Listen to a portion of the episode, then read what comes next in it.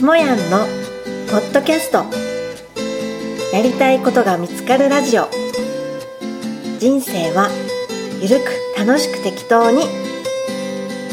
今回は大阪八尾市で大阪トラフの会の経営と保険代理店の経営で月収1億円を稼ぐ日本一の保険営業マン37歳の男古田しんちゃんと長時間にわたる対談収録をいたしました。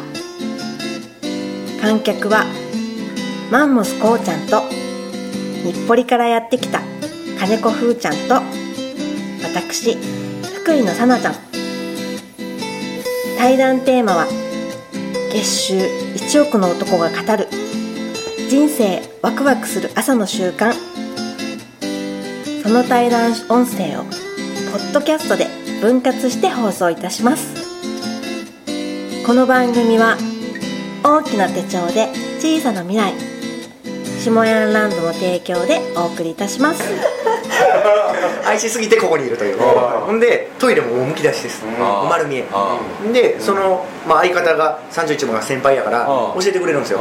お前今日から絶対あの9時半以降あ9時以降うんこすんなよと。なんでですか？って言ったら僕らってトイレ自分で流せないんです。あの僕4号車5号車まであって受刑者が2人2人2人2人1人部屋でまあ1人が山口組の枝井さんです。であの9人受刑者がいたんですけどであの僕ら僕4号車に入ってて、うん、でトイレしたら自分で流せなくて、うん、4号推薦お願いしますって外の鉄格子の向こうの警察の人に言って流してもらうんですよ、で9時以降は消灯になるん。でじゃじゃーっていうのがうるさいから9時以降はうんこしも流してくれない。から絶対9時以降はトイレすんなって言うんですけど相方の31番は9時半に絶対うんこする。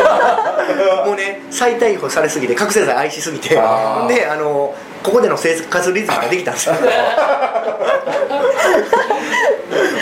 でその9時半のあれが匂ってくるわけや。いやもう朝までめっちゃ臭いんですよ、で腹立つしで夜9時で消灯って言うんですけど周りの電気は消えるけど部屋の明かりは顔に当てられるんです。あれね下向いて寝たり布団かぶったらあかんんです。あそうなん。なんでかって言ったら自殺のね恐れがねあると思われて光こう浴びたままやから眩しくて寝れないんですよ。でみんな覚醒あ覚醒剤じゃあの 睡眠薬だけは警察からもらえるんです寝れないから。で僕もまあ、あの寝れないし4日目ぐらいに留置入って4日目ぐらいにもうやったって言おうと思ったんですよ。もうね取り調べも厳しいし。しはい。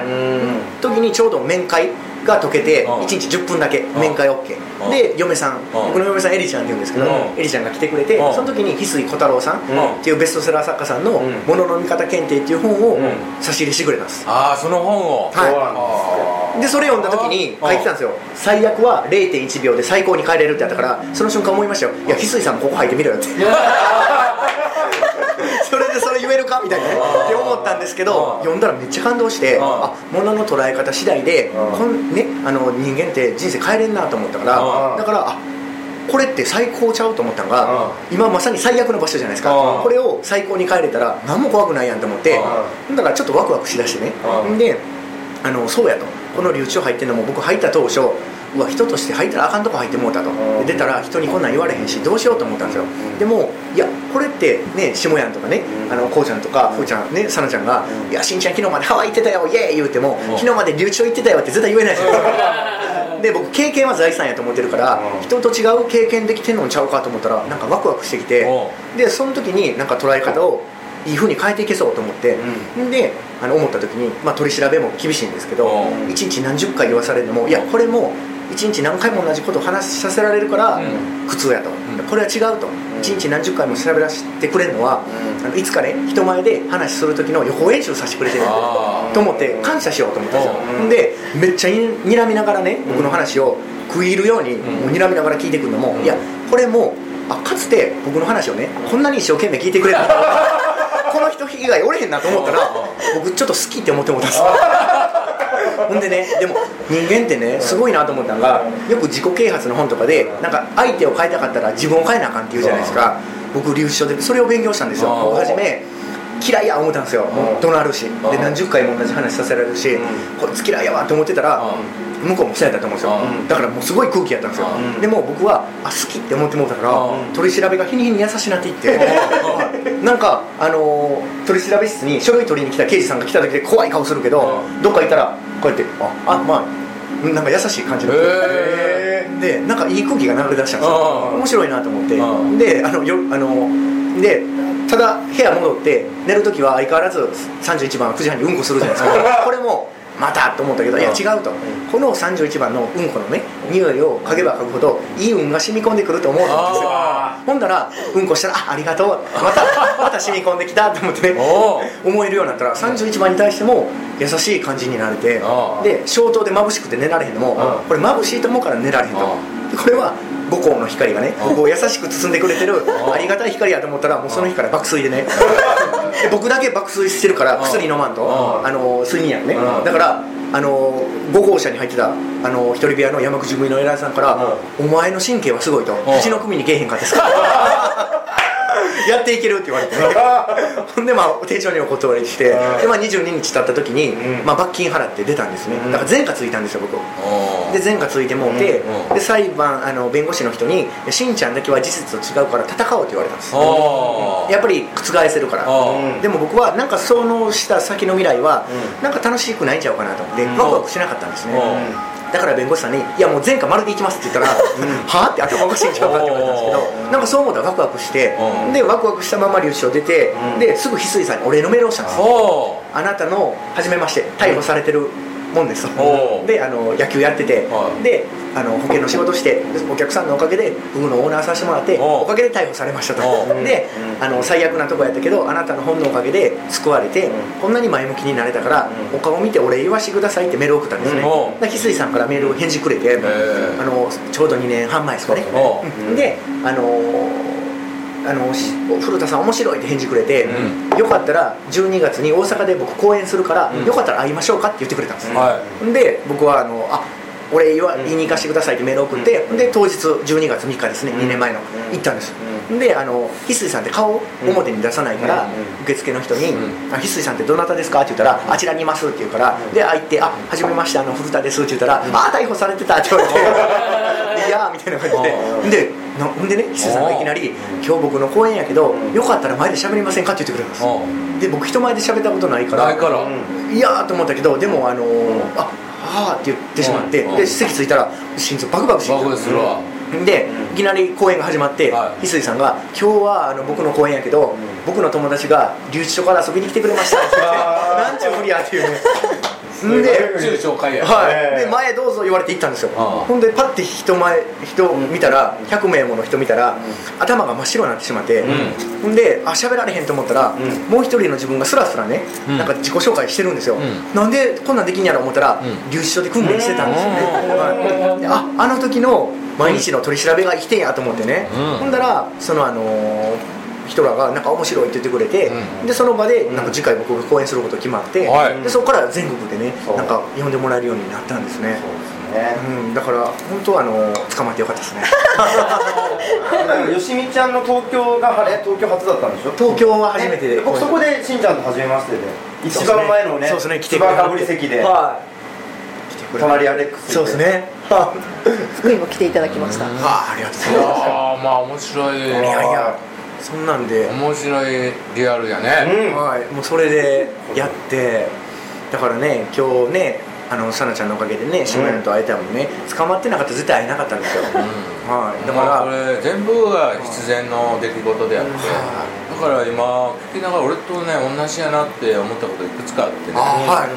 その留置場に入ってたら普通は最悪やん、はい。最悪は0.1秒で最高に変わるって、はいで俺もわざわざ自分で最悪なところに行こうと思って土方に行ったわけや。あほんで怒鳴られて昨日までやったらヒーローやったのにちやほやされててねキャーキャー言われてたまあアイドル歌手みたいなもんやんか。そんな状態からもうあ なんかこうもう泥だらけのおっさんに偉そうに言われて怒鳴られて番線で背中しばかれたりしてほんでボコボコにやられながら安月給でもう1年間働いてる中でね。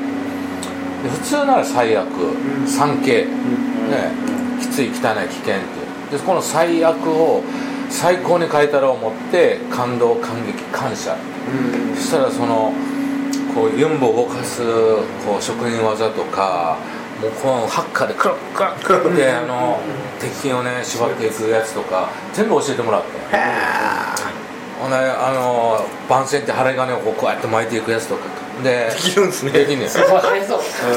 あこうやってカッカッカッカッカッカッカッカッカッカッカッあできるんよ。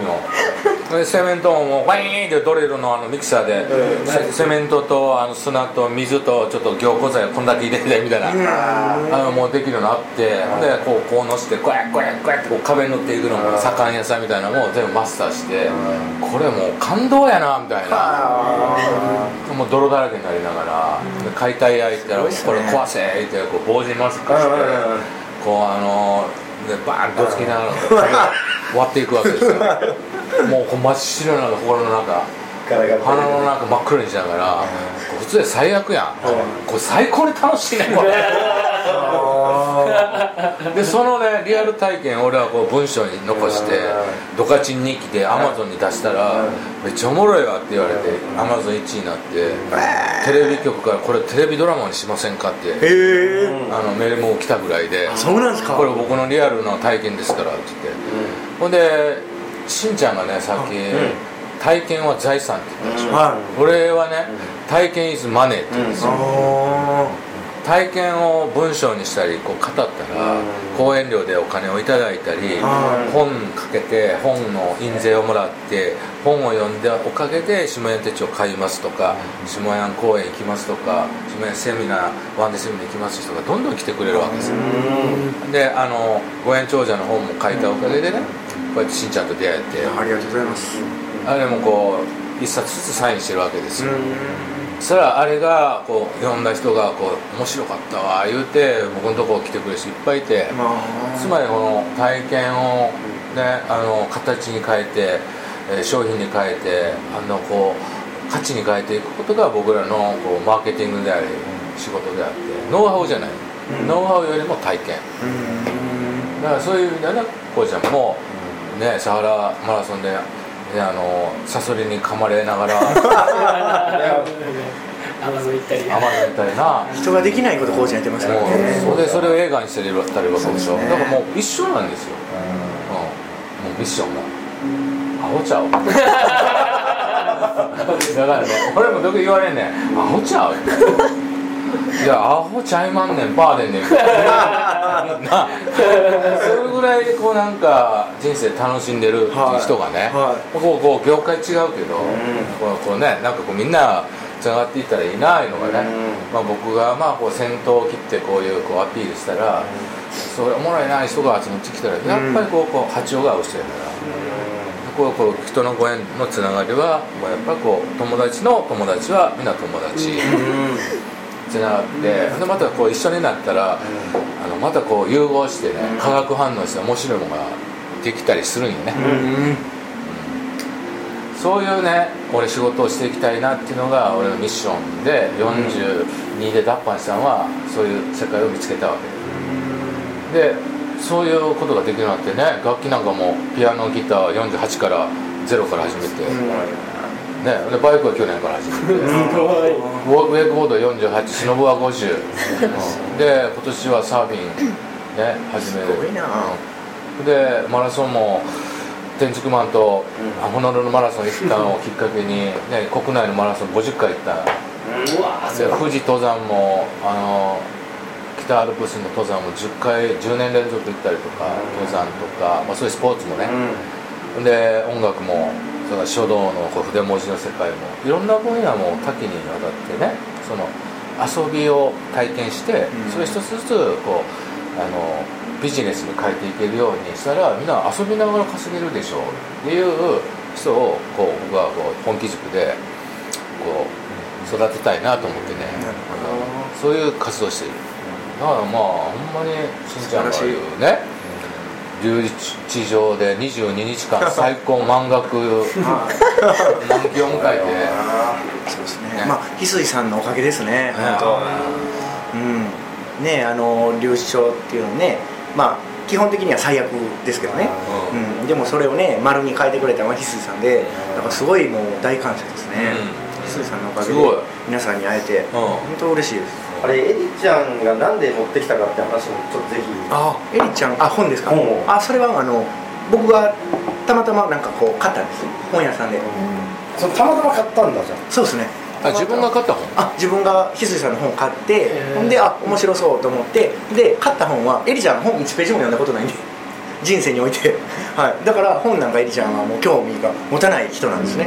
で何で持ってきてくれたって言ったら、うん。僕は本好きで、うん。で初めて翡翠さんの本買って、うん。であ面白そうと思って買った本は枕元に置いとくんですよ、であ明日読もうと思ったらあのーそのまんま、あのー 逮捕されたからでエリちゃんにしたらあここにあるからしんちゃん読みたかった本なんやと思ってあー。ほんで持ってきてくれた。これがすごくないですか？ね。はい、タイミングがね、はへえそういうことないな。俺、うんエリちゃんがいらん翡翠さんのファンでえ普通そう思うじゃないで普すか。通そう思うやんな、ええ。そう僕質問確かしんちゃんにしたんですよね、はい。それなんで翡翠さんのって言ったら、そうだっていうふうにおっしゃって。そうですね。い、そうなんですよ。うん、そっか。それはやっぱあれやわな。は偶然の賜物やね、い。はい、ほんでね、翡翠さんの名前は変わりましたけど、物見方検定のうん。後書きをね、うん。なんか書かせてもらえるようになるなんかも、ん。本当思ってなくて、うん。あのありがたいですね。だから周りの人のおかげですね、本当に。だから本当に何もやってないんですよ、僕。あのね、保険の営業だってしてなくて、今いるお客さんが多分今日でも今でも僕のことをいろんなね大事な人に言ってくれてて、だからね今いる人を大事にしときたいなしかなくないですね。そうやねんな、はうん、だから僕の講演会セミナー来てくれる人も大体口コミで、うんねうん手帳も口コミで売れていく、い。うん。だから僕は手帳を買ってくださいっていうのは一言も今まで言ったことないし、ね。講演に来てくださいってことも言ったことないし、うん主催してください言ったこともない、うん。全部あのリクエストをしてくれたから、ありがとうって言って、注文ありがとうってその注文してくれたからには、もうアフターサービスすごいでみたいな、もうアフターサービスも日産よりすごいから。日産じゃなくておっさんだよ ほんとそこまでですね。YDO やればできるおっさんや。さすが。な会長。会長。会長。こんな50代おらんやろみたいな。こんなやつおらんやろみたいな。そういうあのミッションで生きていくとやっぱりまあやって食べていけるやろというぐらいでね。はい。それまでは証券会社へ行って年収1000万稼ごうってサラリーマンだったり、ソニー生命入って MDR ってなって年収3000万目指そう言って、なん頑張っていった時僕はねやっぱ辛かった。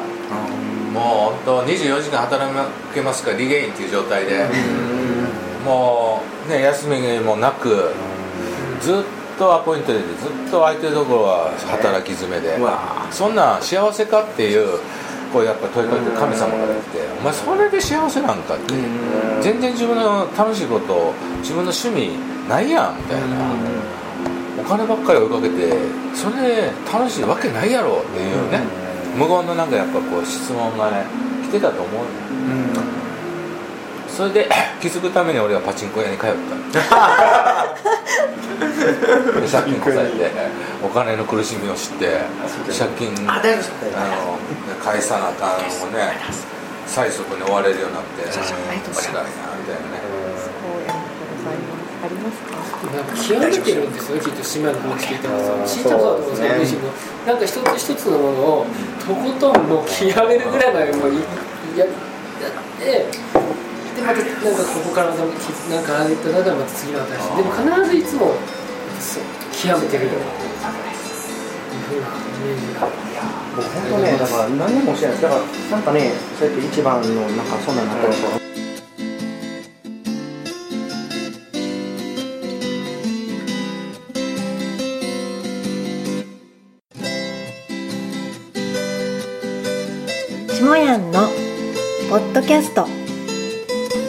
たいことが見つかるラジオ。